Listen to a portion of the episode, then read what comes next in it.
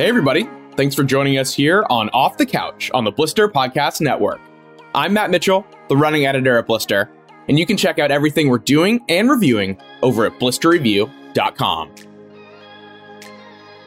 All right, so my guest this week is Joe DeMoor, a mountain runner who's about as Colorado as they come. Joe is from Buena Vista, ran collegiately for the Buffaloes at CU Boulder, lives in Carbondale, and works on Aspen Snowmass's trail crew in the summer and grooms ski runs there in the winter.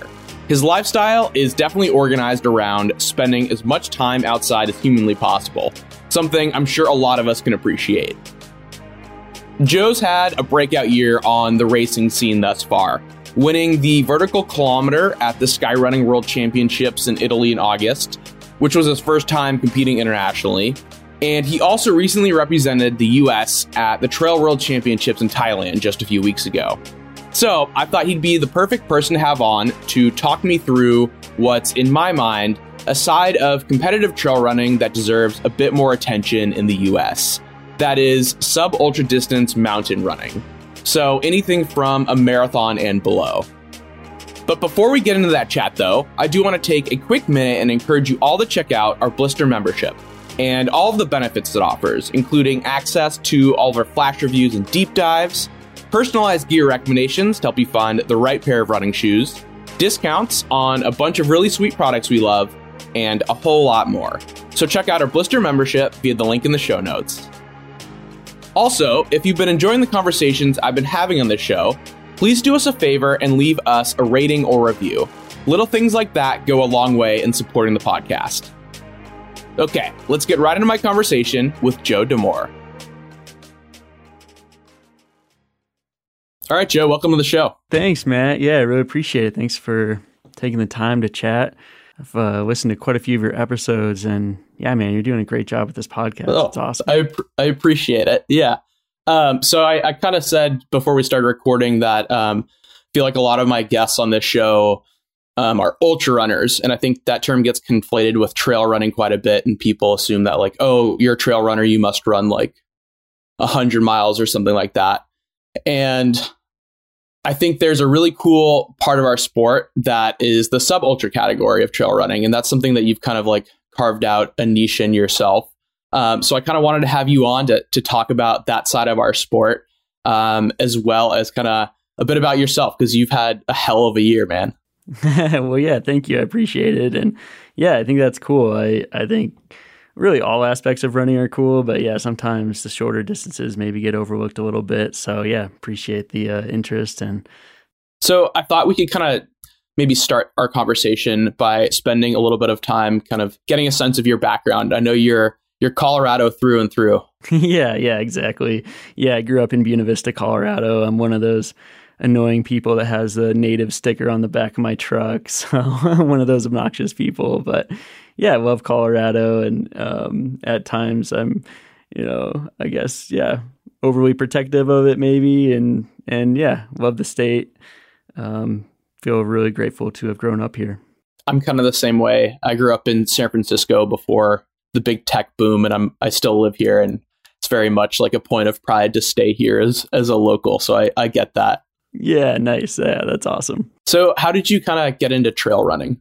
I mean, I guess going way back a bit, my parents met through running, uh, actually in like a, a, little local running group down in Durango, Colorado, back in the 70s. So it's kind of a part of our family, I guess, family history. Um, my brother, my older brother Seth, he is also a runner. And so, yeah, I think just following in his footsteps growing up, trying to chase after him, trying to keep up with him, uh, led me into into running more in kind of a traditional school sense with like cross country and track and field and whatnot.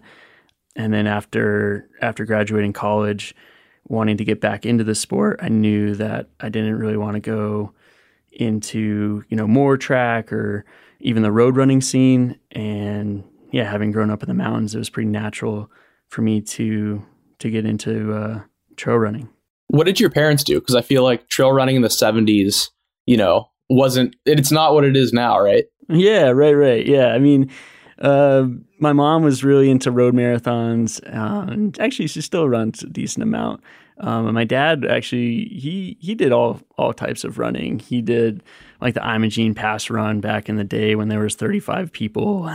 You know, now it caps out at like I don't know 1500 or something. And he was one of the earliest people to do like the rim to rim route. He did that back in the day with um, with uh, Gerry Roach, who you know he wrote like a lot of the 14er guidebooks and whatnot. So so yeah, they were pretty immersed in the in the trail and just general running scene, and they had a pretty legit crew. I think that you know back in Durango, um, back in the day. Yeah, just running with uh, like maple syrup bottles in their hands.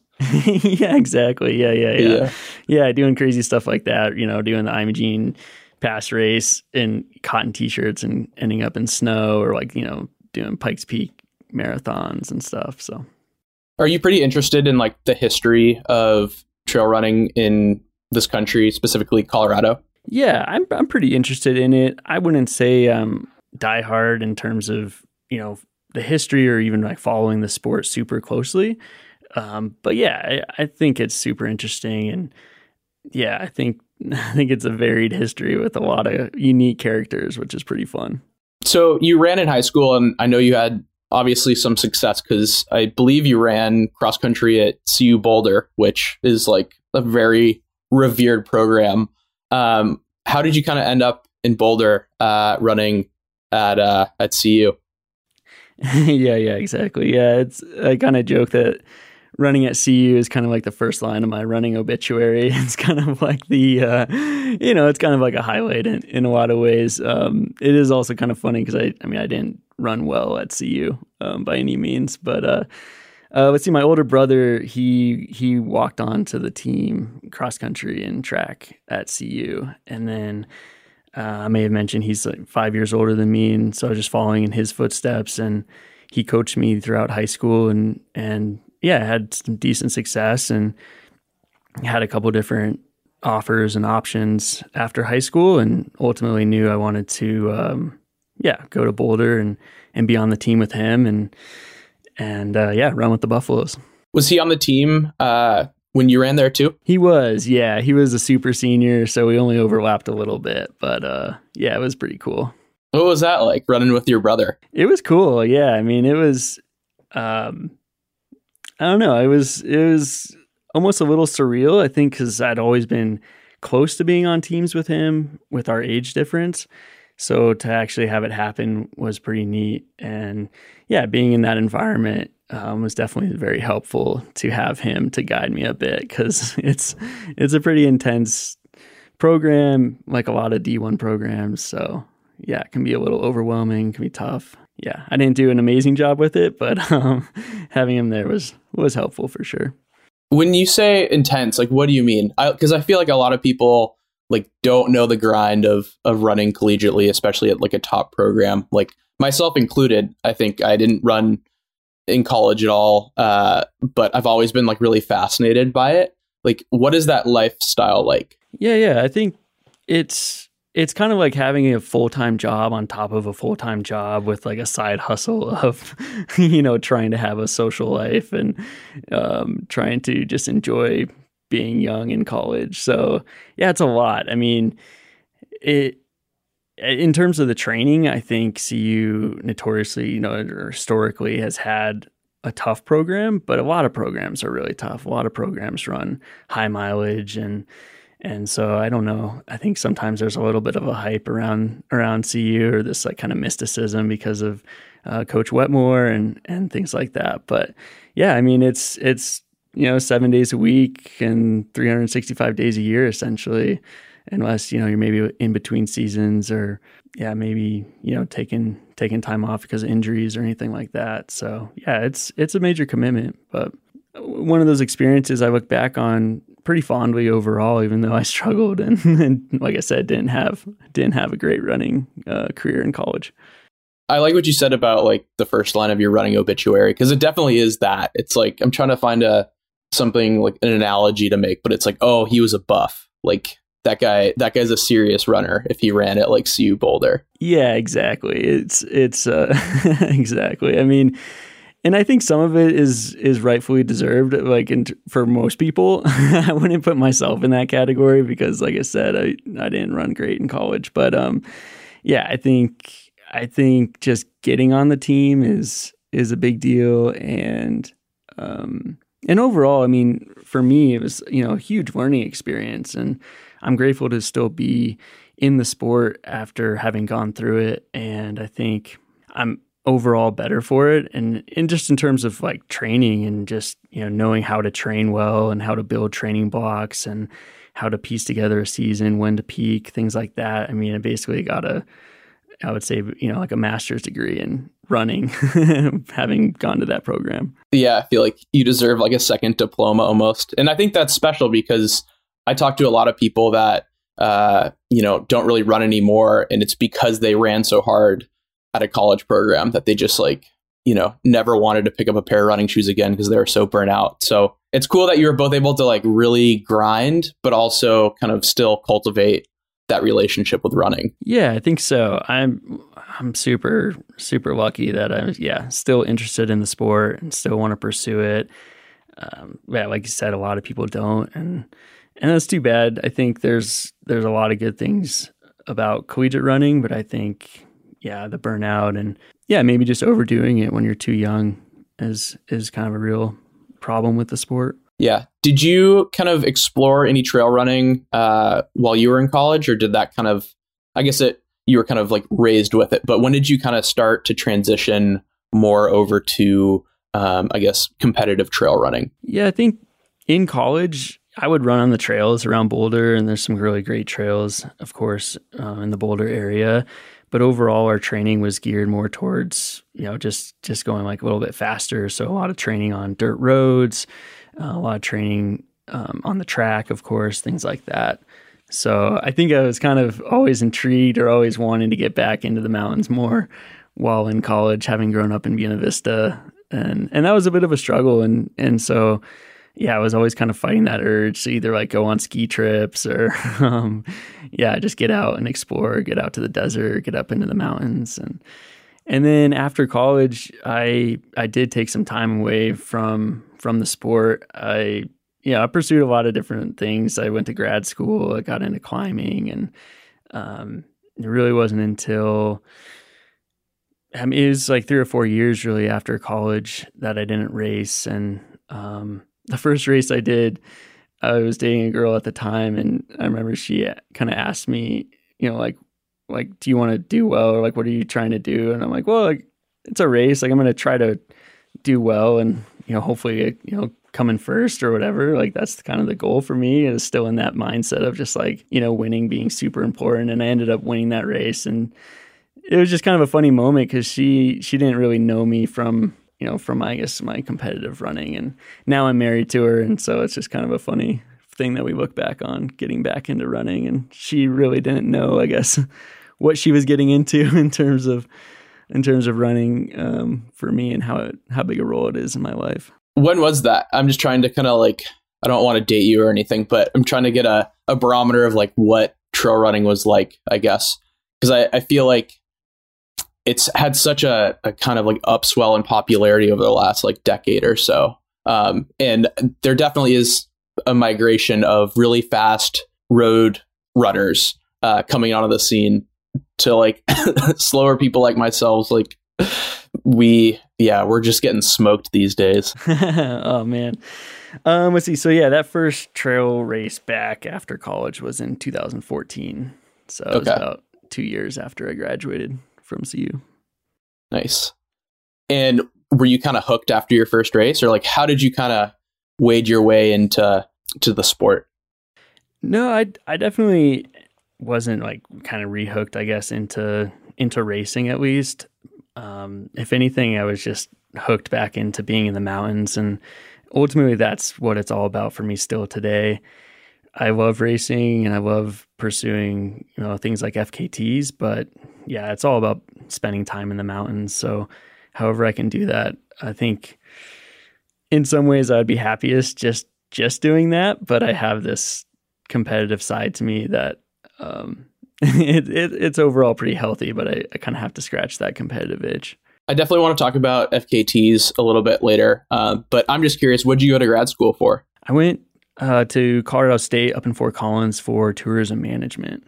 Cool. What does that entail? yeah, right. Yeah, it's a good question. It's basically a business degree focused around tourism. So yeah, kind of like an MBA type program, um, but focused on the tourism industry. And yeah, after after graduating from CU, I I knew I wanted to go back to school, um, but like I said, I took some time try to figure out in what area and knowing that I wanted to be back in the mountains and the tourism industry is pretty big in Colorado, so I felt like it would be um, a good way to to yeah work work long term in the mountains and um, yeah. So I've been in the ski industry for about ten years now, and um, yeah, I guess maybe we'll get into that a little bit, but yeah, that's kind of my main passion um, adjacent to running and skiing. Yeah. So I know I'm catching you at a bit of a transition time for work because uh, I know during the the summer months I read that you're part of a trail crew, and when the snow starts to fall, yeah, you're out in a bobcat, right? Yeah, yeah, snowcat, yeah, and- snowcat. I don't ski, so. oh yeah, no worries at all. Yeah, yeah, I work year round up on Aspen Mountain in the trails department. So in the summer, it's yeah a lot of trail work and I run heavy equipment, cut a lot of trees, a lot of chainsaw work, and then yeah, like you said, right now we're transitioning. We'll open um, for skiing on Saturday, so it's kind of crunch time. A lot of a lot of stuff going on, just getting the ski area ready, and um, yeah, just in the cat right now every day. What's kind of like a work week for you, like uh, in the summer versus in the winter? In the summer, I work Monday through Thursday, do four tens, and um, in the winter, I also do four tens, but I work at night, so I'll work uh, graveyard shift, basically 11 p.m. to 9 a.m. And how do you fit in your training? Yeah, I mean, in the summer, I guess year round, it's you know pretty much just weekends. I get 75, 80 percent of my mileage and training on the weekends. But in the winter, I mean, it's great. I, you know, I stay up grooming all night, and then I'm able to ski. Um, usually skinning for you know one to three hours or so after a shift. So it works out pretty well. Just in the morning. Yeah, yeah. Usually in the morning, and then you know go home about midday, and maybe catch another run if if you know depending on the day, and then try to sleep. I was gonna say, like, when do you sleep? What's that schedule like? Are we catching you like in the middle of of your of your night? right. Yeah. No, actually, we're still working days right now, but um, okay. it'll be another couple weeks until I'm working fully just on nights. And yeah, it's pretty wild. I mean, kind of joke that really we get paid to sleep because that's the toughest part of the job. Being up on the mountain in the middle of the night is pretty sweet. Uh, it's not, you know, not a hard hard thing to do. But um, yeah, sleeping during the day is is a major challenge. It's usually you know maybe like 2 p.m. until 8, 9, 10 p.m. Hopefully. Man, I feel like you're just like primed to run a hundred miles now, just because you've you've dealt with the sleep deprivation. Yeah, I mean, I you know I've never run um, anything quite that long, and a few people have mentioned that to me, and maybe that aspect I would do well with. So I don't know, have to keep it in mind. Yeah, I think in my opinion, like if you got speed right now, like milk that for as long as you can and run the longer stuff when you're old and slow. yeah, I think you're right, man. I think you're right. And I don't know. We'll see. Hopefully I can yeah, keep it together long enough to eventually do an ultra. Um, so we'll see. Yeah. I'm curious what your your training looks like uh, in the summer months. Uh, just because I'm again like super familiar with what like 100 mile training looks like and and the longer, slower stuff. But how much volume are you doing for like a VK or um, some of these like shorter mountain running races? Yeah, no, that's a good question. I, I mean, I definitely prioritize consistency over doing big weeks. In the last five years, I've probably gone over 100 miles a week, maybe maybe five times. I do a lot of training in the 80 to 95 miles a week kind of range with you know, but that that is with quite a bit of vertical, so it is quite a bit of time. Peak uh, training would be like fifteen to twenty five thousand or so feet of vertical every week, and yeah, I mix it up a lot though. It's like you know, good to to blend it in. I I really believe in training blocks and building up slowly, not staying at your peak mileage too too long, and and then yeah, being okay with taking breaks, especially in between training blocks. Yeah, and you said that like most of those miles come in like three days. Are you just doing how like how does how does that work? Are you doubling? Or are you just doing kind of longer runs? Yeah, I usually double at least twice on the weekend. So for a three day weekend, like I'll double on Friday and then maybe double on Sunday. And then yeah, Monday through Thursday, if I'm working, I'll get, you know, maybe 20 to 30 miles or so. Are you doing most of your running in Aspen or Carbondale? Yeah, exactly. Yeah, mostly around Carbondale, at least for my easy days, just running from home. Um, but yeah, running up in Aspen quite a bit, and then yeah, getting up into the mountains surrounding surrounding Carbondale and Aspen as much as possible. Anything in the elk range, and then I get over to the Sawatch range around Leadville, Buena Vista, Salida quite a bit as well. That's my home range where I grew up running. So yeah, still love getting over there. And then yeah, anything up high, love getting above tree line as much as possible. And luckily in Colorado, you know, we've got a lot of that. I feel like you guys also had a pretty like mellow year as it relates to fires, right?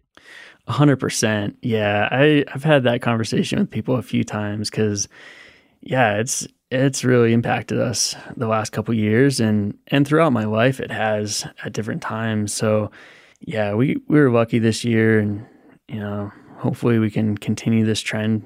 I don't know if it's really a trend. Hopefully we can make it a trend, I guess, cuz yeah, it's it's tough. It's tough having basically a smoke season. It definitely impacts the running and and then for me like working outdoors, doing sometimes hard labor, like it's yeah, it's tough.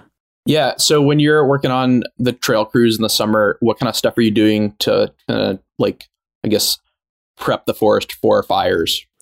Yeah, we cut a lot of standing dead. Um, try to take care of the tree islands within the ski area, you know, as best that we can, keep them keep them healthy. That's really our main priority is just forest health. Right now, we're doing a terrain expansion on the ski area. We're adding almost 150 acres to the ski area. And we're you know doing the same thing just trying to be selective with what trees we're cutting trying to leave as many of the healthy strong trees as we can. And yeah we want to create a really diverse forest that's that's healthy and durable and and hopefully going to withstand you know the inevitable unfortunately. It's it's kind of one of those things in Colorado. It's just a matter of time really until until really most of the most of the forest will probably burn. Yeah, I think in, in California we had a pretty pretty mild year as it relates to smoke too. And I think I think it is more of like dodging a bullet than than a pattern, unfortunately. Yeah, I think so. I know. I don't want to sound too dark or whatever. I guess just you know maybe like you growing up around it. It's you know we don't really have hurricanes or earthquakes and things like that in Colorado, but wildfires are are definitely a real a real threat. Yeah. So, I mean, dude, like four tens working on trails, that sounds exhausting. Uh, how do you kind of like balance that with training? Like, do you think it ever, do you think it like improves your training or do you think it, it can kind of take away from it at times? And like, do you, you know, ask for someone to fill in for you like the, the week of a race? so you can rest up a bit. Right, right. Yeah. I, I, have a super supportive boss who's who's good with me you know, taking vacation times for races and things like that. So yeah, definitely in a good situation in terms of that. But um, in terms of helping or I guess maybe hindering the training, I think I think the main thing it probably impacts my recovery. So that's a factor for sure. I think I can accumulate quite a bit of fatigue throughout a season or season after season. And so I have to be pretty careful of that.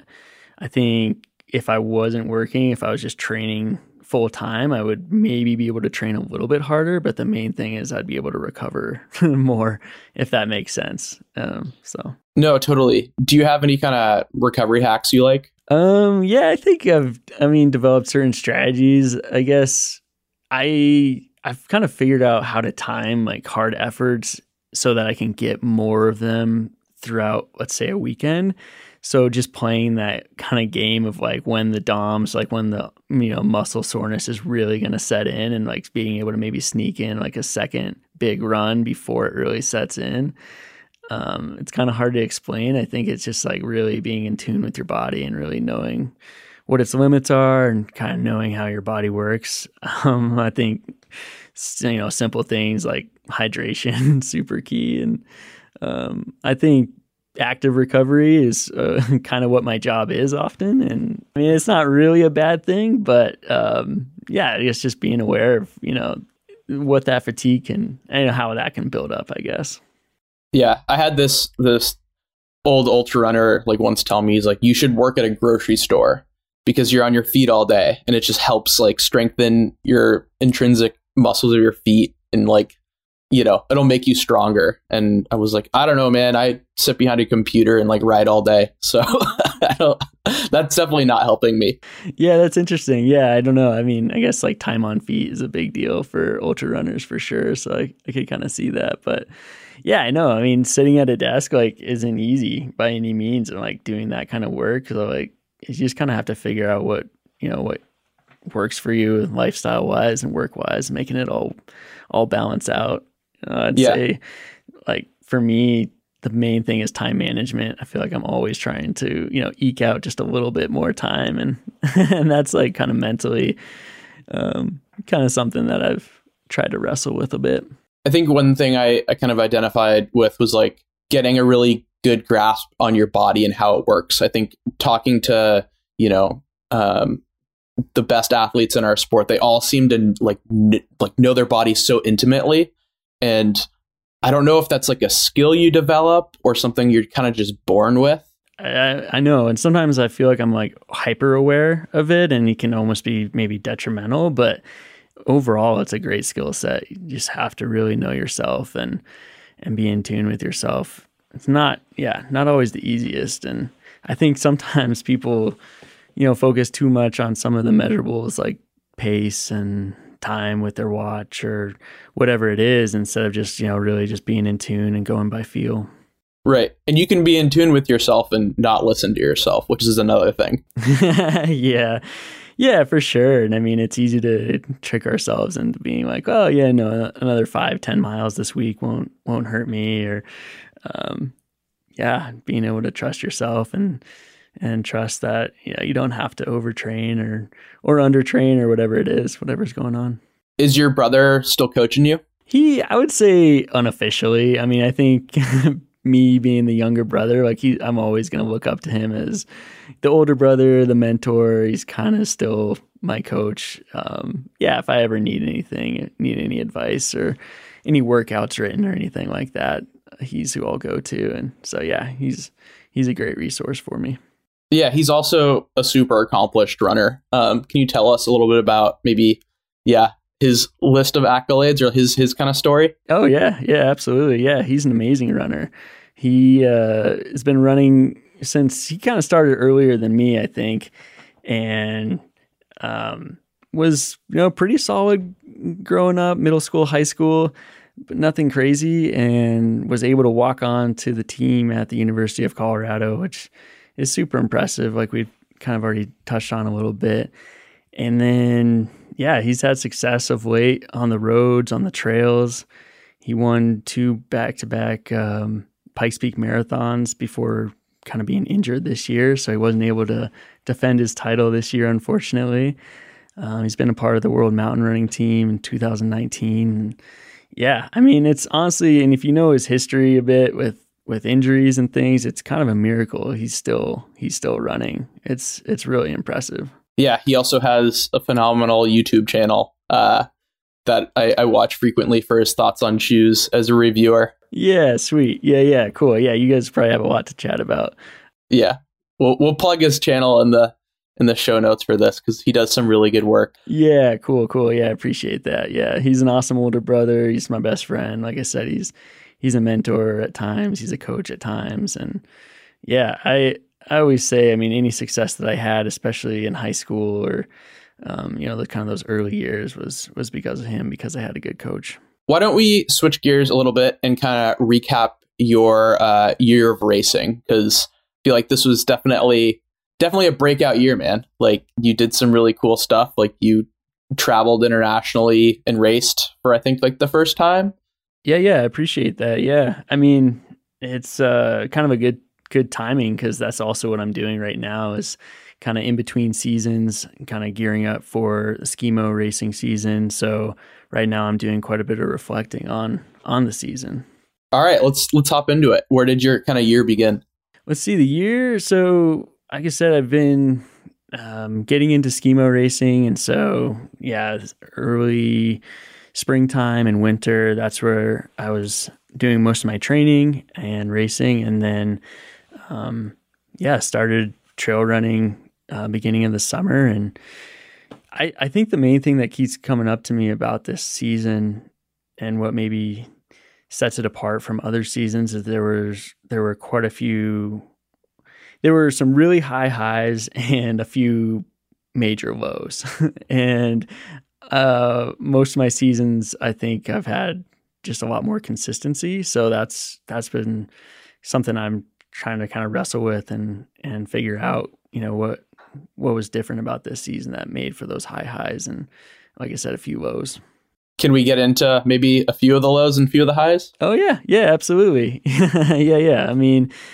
uh, I guess yeah. I'll start with uh, one of the lows was at the U.S. Mountain Running Championships this past year uh, in Lake Boston, New York. I ended up collapsing like 200 meters from the finish line, and my wife and a guy who was racing ended up carrying me off the course, um, and yeah, I never had that happen before. It was it was definitely pretty surprising, pretty scary to be honest. Um, it kind of felt bad too. I think I freaked out my wife, which is fair. Um, but she's a nurse, so she knew what to do. I guess how to how to handle the situation. Um, but yeah, I think I think that that was kind of the that's big, a low. Yeah, yeah, it was a low. Yeah, for sure. It was. Um, it was one of those things that was probably due to heat, you know, high humidity that day. And having lived in Colorado my entire life, the heat and humidity is kind of my kryptonite. And um, yeah, it was it was pretty scary. So I ended up in the back of an ambulance, and I still don't have full memory of like an hour or two from that day, and um, maybe never will. But uh, yeah, so that was a major low, and and then about nine weeks later, I ended up winning the vertical race at the Skyrunning World Championships in Italy. So it was like, yeah, like I said, just kind of one of those seasons that, um, I don't know, some lows and some highs, and yeah, totally.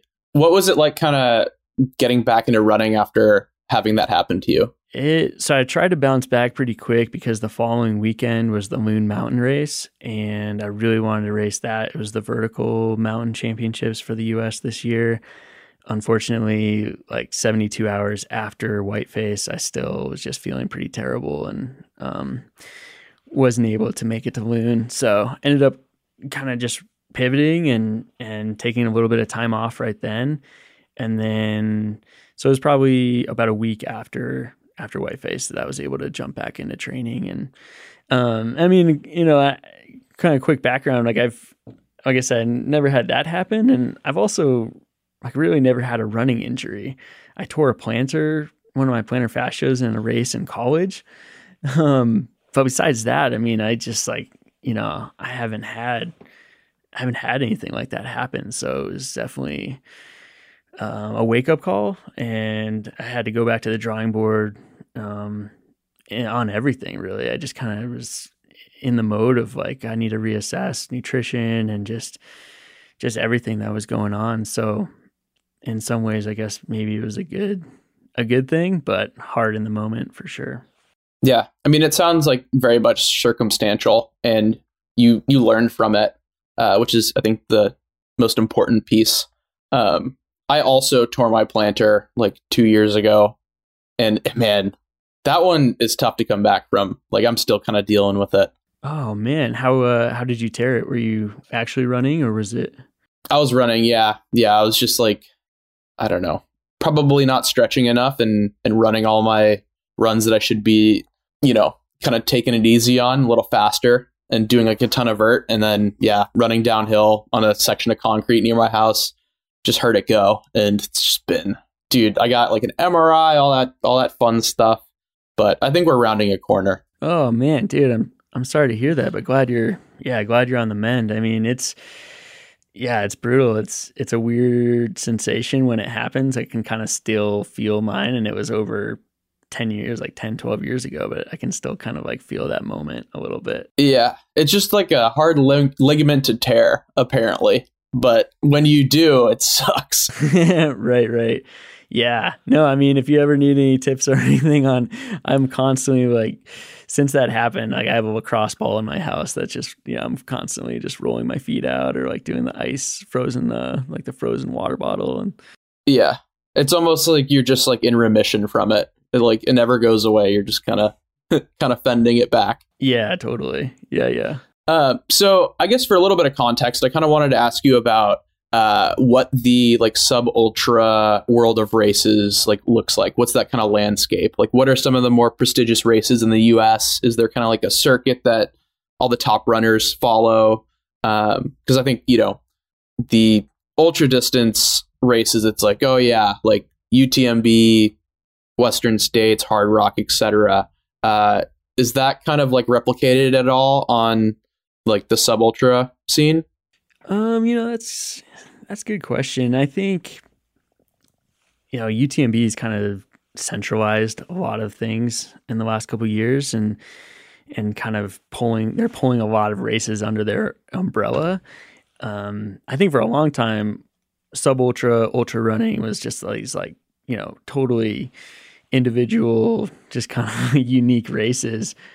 Um, and I mean, you know, that, that landscape, I guess, is changing a little bit.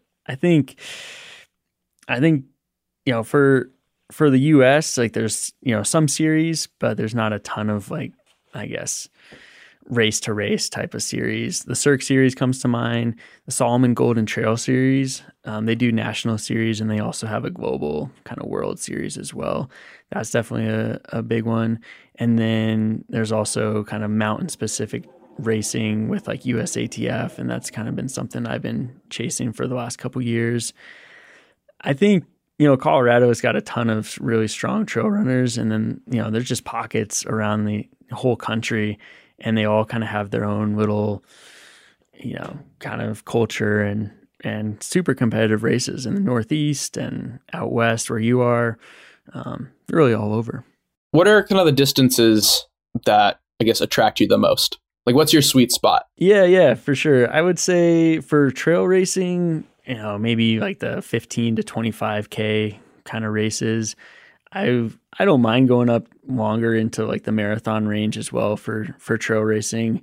But yeah, I mean, I get most excited about the short, just real real tough kind of vertical vertically oriented races like VKs and and you know 10k to 15k kind of trail races with a ton of vert. I want to talk about VKs because I like I've done one of them and just coughed up a lung at the end and I was like I'm never doing this again. Like You did it right. yeah, yeah, just tasting pennies the whole way up. Which uh which one? Uh, it was the Broken Arrow one. Oh, sweet. So yeah, that's I mean, I haven't done that one and I think it's from what I've heard, it's yeah, it's the real deal. Yeah, I I don't want to criticize them too much, but there was like a flat section in the middle of it, which I was a little stumped by uh, this past year. But you know, it's just it's tough to find you know a course like that uh, in the U.S., uh, especially like out west. I guess. I guess there's no problem finding that in, in Colorado, maybe. Yeah, I think so. I think like the term VK, I guess, has pretty specific definitions uh, to to qualify for that. But I guess I should say like I'm interested in more like vertical like racing. So in not not necessarily in the right three thousand feet of vertical and two and a half miles or less kind of thing. Yeah, I guess I'm more just curious like what your mindset is for a race that is just like a vert race essentially, like a VK or or you know uh, the the sky running race you did uh, at the World Champs um, in Italy this year. Yeah, so for something like a VK or like a race that's that I know is going to be let's say 30 minutes to an hour and it's basically just yeah, getting into the pain cave early and just trying to hold on. I think whoever is most comfortable with that, you know, usually usually does the best that day. Yeah, I am like I want to I'm going to press you on this cuz I'm so curious like where does your mind go when you're just like you know, in the middle of so much hurt Like, what do you think about like? Because I, I can't imagine there's like too much strategy involved with like, oh, I gotta make my move now. It's just like, you know, death metal. Yeah, right. Yeah, exactly. I don't think there's really much strategy at all in something like a VK. I think the ability to almost like turn your brain off or just have some mantras or just have that that uh mentality where you don't have to overthink it is is pretty helpful because you also like are not taking in any fuel while you're doing that i imagine yeah so yeah there's no fueling which obviously is like a big big aspect of ultra running or longer trail races and yeah it's just getting into that getting into that zone where uh, you know, I kind of call it like redlining. So if you think about like you're driving a vehicle and like you're just, you know, pedal to the metal, like redlining your vehicle, like how long can that engine really last? And a VK kind of pushes that and kind of tests that limits as well. So you need to you need to toe that line because if you go over it too early, you know, you'll probably be in like a world of pain and maybe not finish or maybe not do as well. But obviously, if you're not close to that red line, then you know you might not you might not do as well either. So it's just finding that kind of finding that sweet spot and trying to hold on. Take me through your race uh, in Italy at the Skyrunning World Champs. Yeah, the Skyrunning Champs were really cool. It was in a neat part of Italy. That race was at the uh, San Domenico ski area, so pretty close to the Italy Swiss border.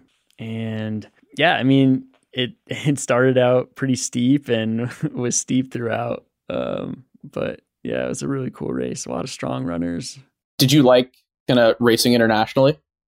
Yeah, I really liked it. It was a really cool environment, just the whole feel.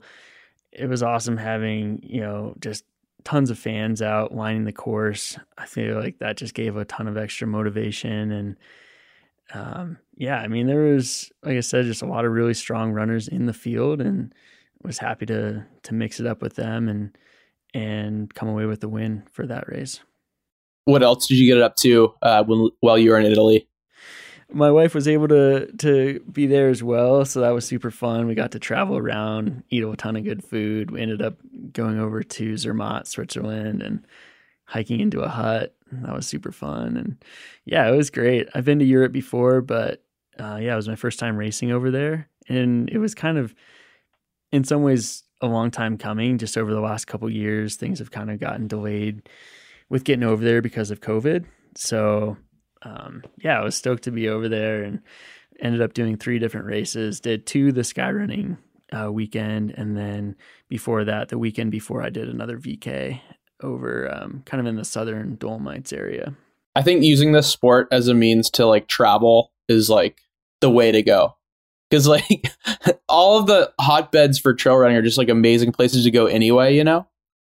So it's like you might as well like sign up for a race. Yeah, that's a great point. I think it gives a little different purpose to travel, and you know, it's great to just go to Europe or go to wherever in the world and just hang out and have fun. But yeah, it kind of gives a different feel, and and I I really felt like I got to know the culture a little bit more. I was just interacting with people in a in a different way, and the all the races over there is like the post race meals were super good and super fun with everyone and just overall the culture of of the racing was great.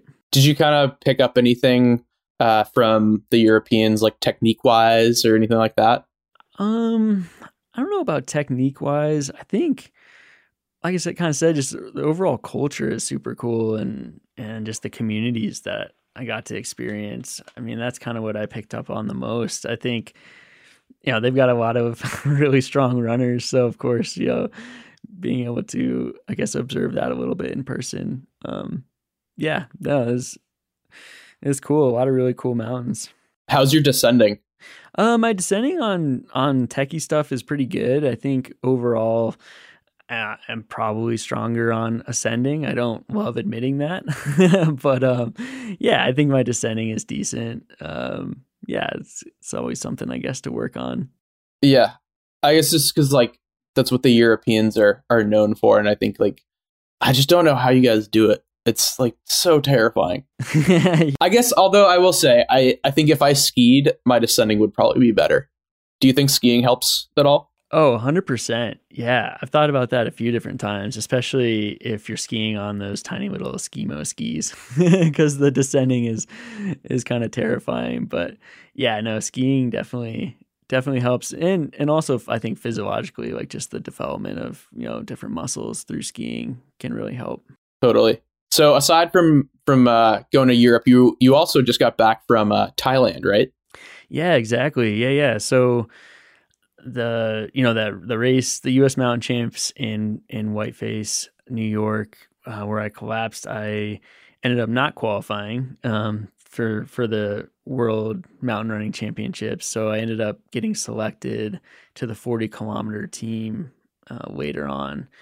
Um, and so yeah, I was able to still make the team and, and get over to Thailand and um, yeah, overall it was an amazing experience getting over there. Thailand was super cool, and all the people on the team were were awesome. It was great to connect with and kind of reconnect with some college teammates and people I've known since high school. So yeah, overall it was a good experience. Was there any possibility that you would run the like the uphill downhill races over there? So unfortunately, not the uphill downhill. I I was hoping to get selected for the vertical team, um, the U.S. only uh, had three people running that race this year, unfortunately for me, in some ways. So uh, I was selected for the 40k team, and and while I don't think that's like outside my wheelhouse, I think going in, I knew it was going to be hot. I knew it was going to be humid, and and it was. so yeah, the heat training that I did over the last you know five six weeks, kind of leading into it, the just mental preparation and everything. Um, I think it helped. I mean, I made it to the finish line, but yeah, didn't have uh, didn't have the best day. Is that kind of the longest distance you've raced? Uh, no, I have done some trail marathons, so okay. I've done longer distances. Um, but in that like in the temps and the humidity and stuff it was definitely the the longest race i've done so any kind of like travel highlights from thailand i've never been over there before yeah it was yeah my first time going to thailand and um, the people were amazing. Um, chiang mai where the world championships took place there's a ton of temples. Ended up doing a temple tour with an, a monk and that was a major highlight just getting to experience um, the culture that they have and and the food for sure it was amazing. So those were probably some of the best highlights yeah i gotta get over there like i, I love thai food and san francisco has some great options but you know there's nothing quite like having it from the source yeah no right yeah you probably i mean san francisco has amazing food and i think probably the biggest difference is you can you know get thai food in thailand for like you know a dollar or two and just, right. yeah some of the best thai food ever. Yeah, it's quite expensive over here. so, I mean, you said that you kind of have this like competitive edge, right? And it sounds like you kind of carry that with you outside of races because I know you're you're pretty accomplished on, in the FKT world as well. Uh, when did that kind of crop up on your radar as as a, something you wanted to pursue? Yeah, I mean, basically in 2019, I just missed qualifying for the World Mountain Championships in Patagonia. I got fifth that year and top four go. My brother was third, so oh, close. And yeah, yeah, I really wanted to make the team uh, with him. That was that was our goal, but uh, came up a little bit short. Um, but yeah, so basically, 2019, I think was when I really I could kind of feel myself getting back into the sport in a competitive way. I'd been running and training for years and pursuing different projects in the mountains um, with the 14ers and 100 highest peaks in Colorado, things like that. Nolan's 14. But yeah, 2019 racing a bunch. And then 2020, of course, everything changes. The season's basically canceled. Um, but I had this competitive I kind of reawoken this competitive side of me, and I just really felt like I had, I needed an outlet for it. Um, and obviously, that's when you know FKTs also kind of exploded as well. So um, that was kind of I think where it started for me with FKTs. I guess going back a little bit further, you know, I had been running mountains for a long time and and honestly putting down some pretty fast times, but not really being super concerned with recording it or making it known and and I was okay with that, but it was probably honestly, I mean, it was probably a lot of ego too to be like, I know I have faster times than certain people on certain peaks, and so I want my name in the record book. And so, yeah, I guess probably just yeah, probably just but, a lot of ego. But I feel like I don't know. I feel like you don't have like a huge ego. You know, like you're pretty understated. Oh, I appreciate that. I mean, yeah, I I try. I mean, I don't. Yeah, definitely don't want to have like a big ego. So it's like something I'm always striving striving with. But um, yeah, striving towards or whatever. But yeah, I I don't know. I think I think honestly too in a less um self-deprecating way or whatever that just pushing the sport forward through FKTs I think is is a cool thing and a good thing and um knowing that I had faster times like I said on certain peaks and not putting that out there almost seemed like a disservice to to the trail running community or to that side of the sport if that i don't know if that makes sense. Totally. Yeah. I think it's because it's like if no one is listing their fkt's then like it kind of devalues it right? Like that makes that makes complete sense to me i want you to come out here and, and run our local hill and see what you what time you can put up on uh mount tamalpais because i think it it definitely like suits your your strengths it's uh like i don't know if you've heard of it Oh, but, I've definitely heard of it. Okay, and I know cool, it's yeah. legit. I know the man. I'd love to at least, yeah.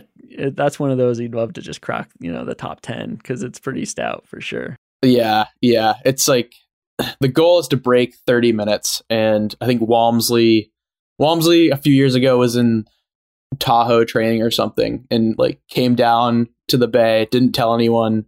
Uh, someone showed him the route he like did the route, went back down, and then ripped it and just like obliterated everyone's time. So we're all a little salty about that down here as locals.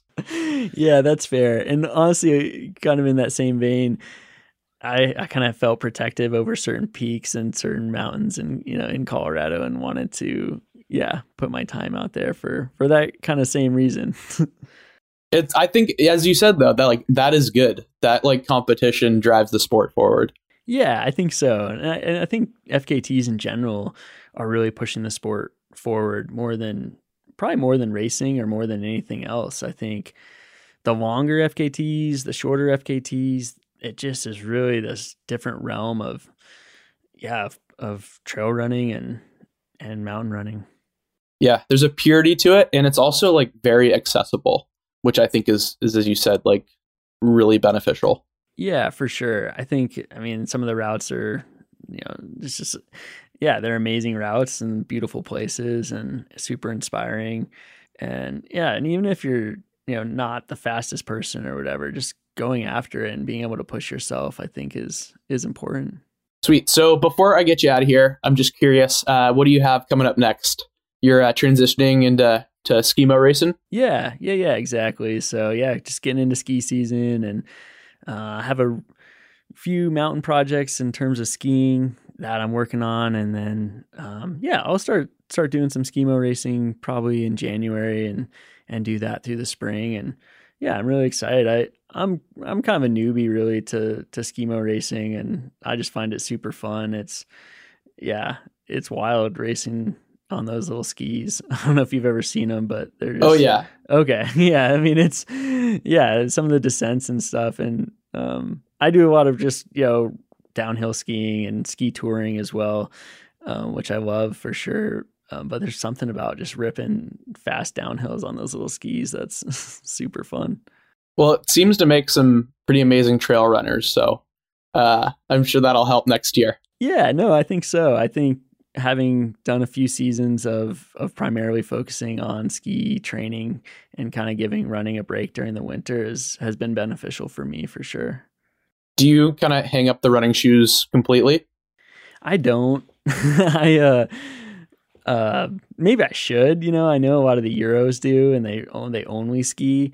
I don't know, part of me just like worries about it a little bit. Yeah, like they're going to run off without you. right, yeah, yeah. I don't know. I think, uh, yeah, it's um, maybe a little insecurity or something to just step away from running for for too too long. But um, yeah, maybe one of these years I'll try that. But yeah, I'll run throughout the winter. You know, maybe five to seven days a week, but pretty low mileage throughout. So nothing too crazy. Awesome. Well, Joe, thanks for for chatting with me. This has been really fun. Awesome. Thank you, Matt. Yeah, I appreciate it. That's it for this edition of Off the Couch. Thanks to Joe for the conversation. Thanks to Justin Bob for producing this episode. And from everyone here at Blister, please take good care of yourself, keep moving forward, and we'll talk to you again next week.